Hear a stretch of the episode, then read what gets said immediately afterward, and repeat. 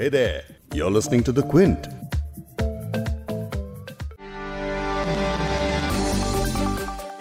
लंबे लॉकडाउन के बाद और कोरोना के खतरे के बीच अब पहली बार स्कूल खुलने जा रहे हैं। लेकिन सिर्फ़ नवी से लेकर बारहवीं तक के बच्चों के लिए विकल्प दिया गया है। इसमें भी अगर बच्चों के पेरेंट्स उनकी सुरक्षा को लेकर चिंतित है तो वो अपने बच्चों को घर पर ही रख सकते हैं।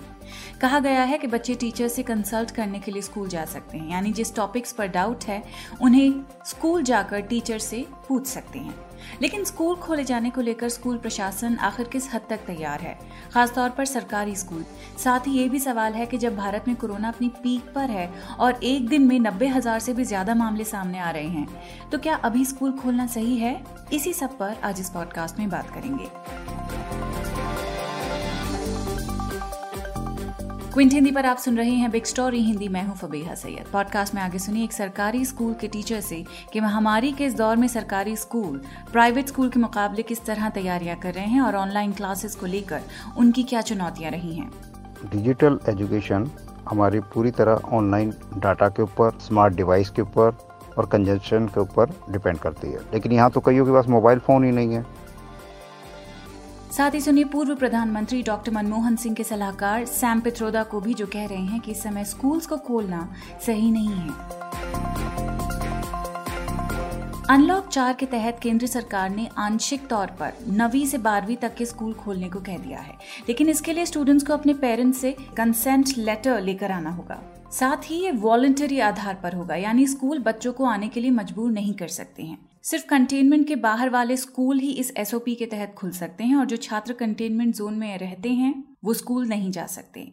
तो अब अगर वाकई में स्कूल खुलने लगे तो कोरोना महामारी के बाद यहाँ भी काफ़ी बदलाव देखने को मिलेंगे। क्लासेस का समय कम होगा और बदला भी जाएगा। साथ ही लगातार सैनिटाइजेशन सोशल डिस्टेंसिंग और मास्क पहने छात्र करीब छह महीने बाद क्लासेस में नज़र आएँगे। तो केंद्र की जारी किए गए स्टैंडर्ड ऑपरेटिंग प्रोसीजर्स यानी एसओपी की कुछ बातें आपको बता देती हूँ। सिर्फ़ बिना लक्षण, यानी एसिम्टोमेटिक वाले शिक्षक छात्र और अन्य कर्मचारियों को ही स्कूल आने की इजाज़त होगी। हाई रिस्क वाले कर्मचारी और गर्भवती महिलाओं को छात्रों से सीधे संपर्क में नहीं आना चाहिए। जो स्कूल क्वारंटीन सेंटर्स थे, उन्हें बहुत अच्छी तरह से साफ़ करके, सैनिटाइज करके ही खोला जाएगा। सभी एयर कंडीशन कमरों का तापमान 24 से 30 डिग्री सेल्सियस तक ही होगा असेंबली स्पोर्ट्स और वो सभी कार्यक्रम जिनमें भीड़ जुटने की आशंका है, वो पूरी तरह प्रतिबंधित हैं। स्विमिंग पूल बंद रहेंगे कैफेटेरिया मेस जैसी जगहें, ये भी स्कूल परिसर में बंद रहेंगी लैब्स में प्रैक्टिकल क्लासेस के लिए तय जगहों के अनुसार ही क्लास में कितने लोग होने चाहिए ये तय करके ही क्लासेस चलाई जा सकती हैं। इसके अलावा बहुत सारी गाइडलाइंस है और वो मैंने आपके लिए शो नोट्स में टैग कर दिए हैं। दिल्ली और बिहार में फ़िलहाल 30 सितंबर तक स्कूल्स अभी बंद रहेंगे। उत्तराखंड में स्कूल्स भी 21 सितंबर तक खुलते नहीं दिख रहे। लेकिन हरियाणा के सोनीपत में छह महीनों बाद ट्रायल के तौर पर कुछ स्टूडेंट्स ने स्कूल आना शुरू कर दिया है। साथ ही झारखंड और आंध्र प्रदेश सरकारों ने स्कूल खोलने की तैयारी कर दी है। झारखंड के शिक्षा मंत्री वैद्यनाथ महतो ने तो एक सर्वे का हवाला देते हुए कहा कि शहरी इलाकों में केवल 27 फ़ीसदी स्टूडेंट्स ही ऑनलाइन क्लासेस एक्सेस कर पा रहे हैं और ग्रामीण इलाकों में ये हालात इससे भी ज़्यादा खराब हैं। इसीलिए स्कूल्स खोलने पड़ रहे हैं। अब सरकारी स्कूलों की अगर बात करें तो उनके सामने चुनौतियाँ प्राइवेट स्कूलों के मुकाबले ज़्यादा हैं। ट्रेनिंग से लेकर पढ़ाने के नए बेसिक स्ट्रक्चर्स को लेकर गवर्नमेंट स्कूल्स के टीचर महँगे स्कूलों में ऑनलाइन एजुकेशन दे रहे अपने साथियों की तुलना में पिछड़ जाते हैं। सरकारी स्कूल के चैलेंजेस पर ज़ोर इसलिए और डाल रही हूँ क्योंकि ऑक्सफैम की एक रिपोर्ट भी यही कह रही है कि गवर्नमेंट स्कूल के बच्चों पर महामारी का काफ़ी बुरा असर पड़ा है। इसे और करीब से समझने के लिए हमने बात की संत राम जी से, जो government schools teachers association west ए के डिस्ट्रिक्ट सेक्रेटरी हैं।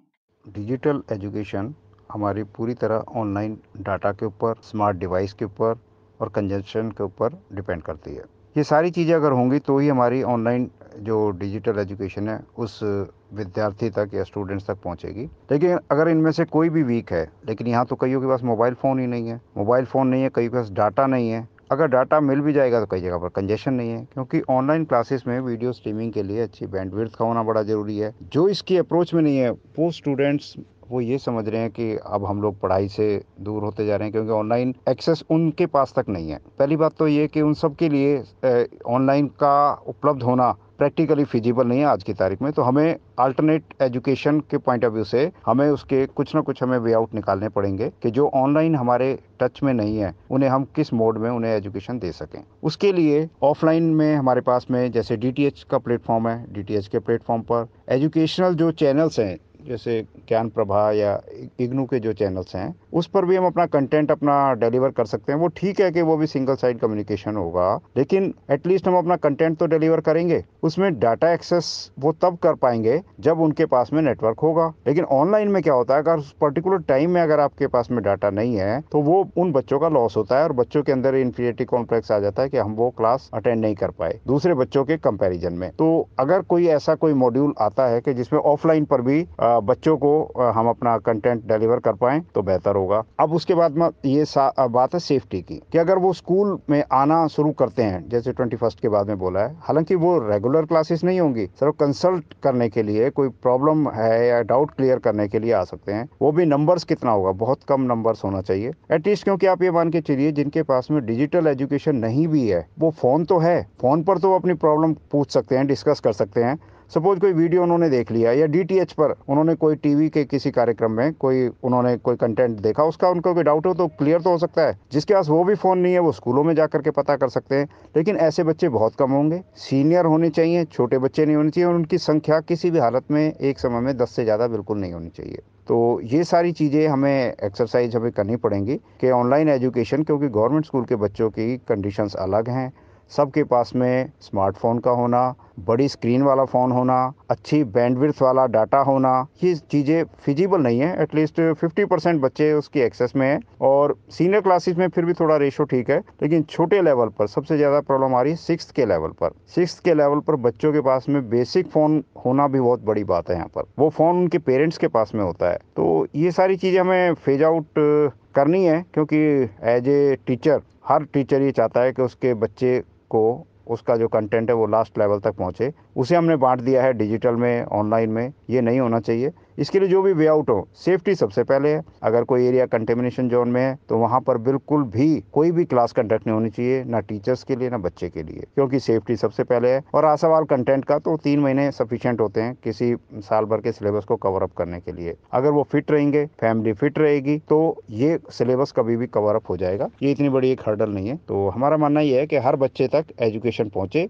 डिजिटल में ऑनलाइन और ऑफलाइन। लेकिन अब बात करते हैं ऑक्सफैम की उस रिपोर्ट की, जिसके बारे में अभी थोड़ी देर पहले मैं ज़िक्र कर रही थी।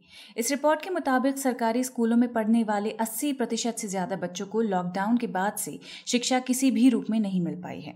इसके अलावा सरकारी स्कूल्स के केवल 20 प्रतिशत टीचर्स ही को ऑनलाइन क्लासेस लेने की ट्रेनिंग दी गई है।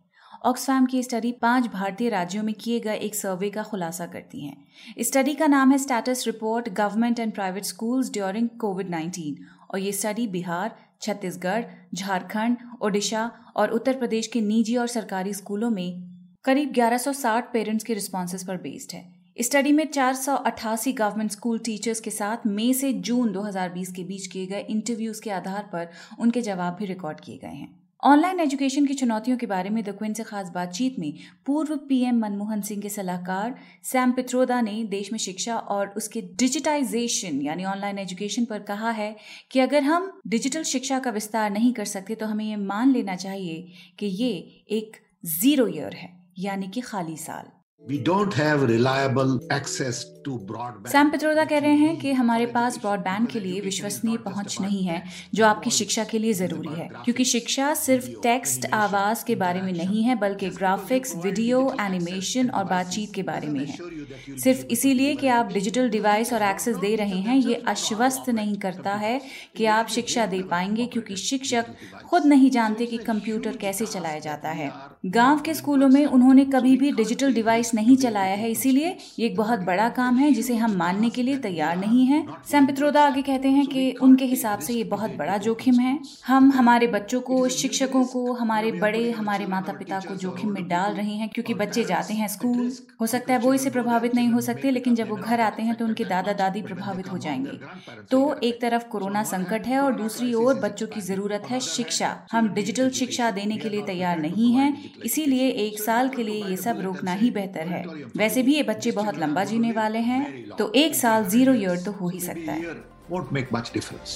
अब ये पूरी पिक्चर देखने के बाद पता चलता है कि एक तरफ़ स्कूल खोले जाने पर कोरोना जैसे खतरनाक वायरस का साया मंडरा रहा है, लेकिन दूसरी तरफ़ सरकारी स्कूलों के उन गरीब बच्चों की पढ़ाई भी एक ज़रूरी मुद्दा है, जिन्होंने मार्च से लेकर अब तक ऑनलाइन क्लासेस ही नहीं ली हैं। कुल मिलाकर अब राज्य सरकारों पर ये ज़िम्मेदारी है कि वो बच्चों के स्वास्थ्य की सुरक्षा मुहैया कराने के बाद उन्हें एक बार फिर पढ़ाई से जोड़ें। लेकिन इसके लिए फ़िलहाल किसी भी सरकार के पास कोई ठोस ब्लूप्रिंट नज़र नहीं आ रहा।